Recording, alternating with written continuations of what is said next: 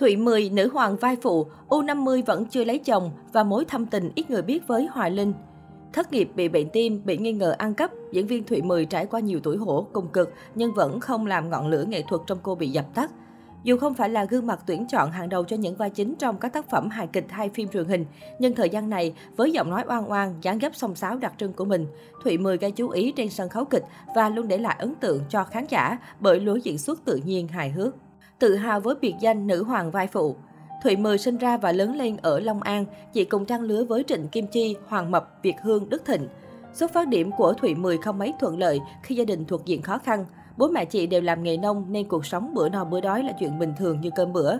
Trong ký ức tuổi thơ của Thụy Mười là những ngày tháng làm lụng vất vả của cha mẹ để mưu sinh cho đàn con thơ bé.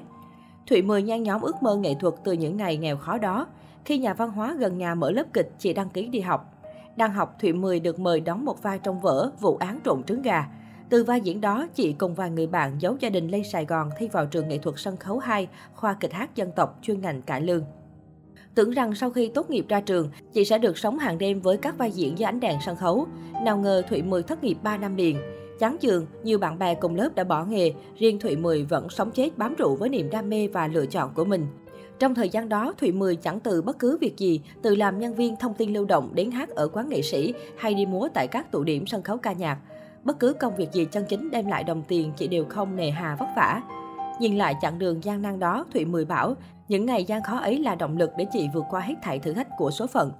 Gần 20 năm gắn bó với nghệ thuật, ngược xuôi từ Bắc chí Nam, hết tỉnh thành này đến miền quê khác, Thụy Mười chẳng giới hạn mình ở bất cứ vai trò nào, từ hài kịch tới phim truyền hình. Chị được khán giả ưu ái đặc biệt danh nữ hoàng vai phụ, bởi công chúng quen thấy chị qua những vai phụ đầy cá tính và đậm dấu ấn riêng. Cho tới hiện tại, Thụy Mười sở hữu một gia tài khá đồ sộ với hàng trăm vai diễn khác nhau, từ sân khấu đến màn ảnh. Trong đó phải kể đến một số phim truyền hình ăn khách như Cô Thắm về làng, Giấc mơ cổ tích, Giọt lệ bên sông, Ra diên anh cưới em, Trinh thám nghiệp dư. Thụy Mười cho biết chị không quan trọng vai phụ hay vai chính, miễn khai thác được nhân vật, truyền tải được thông điệp mà tác giả muốn đưa tới cho khán giả là chị hạnh phúc. Suốt 20 năm, tôi chỉ toàn đóng vai phụ, nhưng có vai diễn cũng mừng lắm rồi. Vai phụ làm nên sự nghiệp của tôi, có vai phụ mới làm nên vai chính. Đôi khi diễn ít, nhưng biết diễn xuất thì hóa ra hay, Thụy Mười bộc bạch. Chạm mặt tử thần và cái ơn với danh hài Hoài Linh. Trải qua hàng trăm vai phụ, gặp không ít sự bạc bẽo của nghệ diễn, thậm chí đã từng suýt chết vì bệnh tim, nhưng chưa khi nào ngọn lửa nghệ thuật trong Thụy Mười bị dập tắt. Nhiều năm qua, Thụy Mười cùng nghệ sĩ Phương Dung, Phi Phụng, Diễm Hương, Năm Trà lập ra nhóm Ngũ Long Du Ký để đi diễn hài. Cây Ngũ Long Du Ký thường xuyên vận động quyên góp tiền gây quỹ, giúp đỡ các nghệ sĩ có hoàn cảnh khó khăn. Thụy Mười cho biết chị không khá giả nhưng vẫn còn may mắn hơn những hoàn cảnh khác. Một nghệ sĩ khi đứng trên sân khấu đầy hào quang, nhưng khi đứng dưới sân khấu lại có những lúc khó khăn không biết tỏ cùng ai. Bản thân Thụy Mười từng bị căn bệnh tim phải mổ tốn rất nhiều chi phí. Thời gian đó chị phải nghỉ quay phim hơn một năm. Chị tâm sự, Tôi suy sụp khi phát hiện mình bị bệnh tim, phần vì kinh tế khó khăn, không có đủ kinh phí để thực hiện ca phẫu thuật, phần hoang mang không biết liệu nếu sống được có phải bỏ nghề hay không.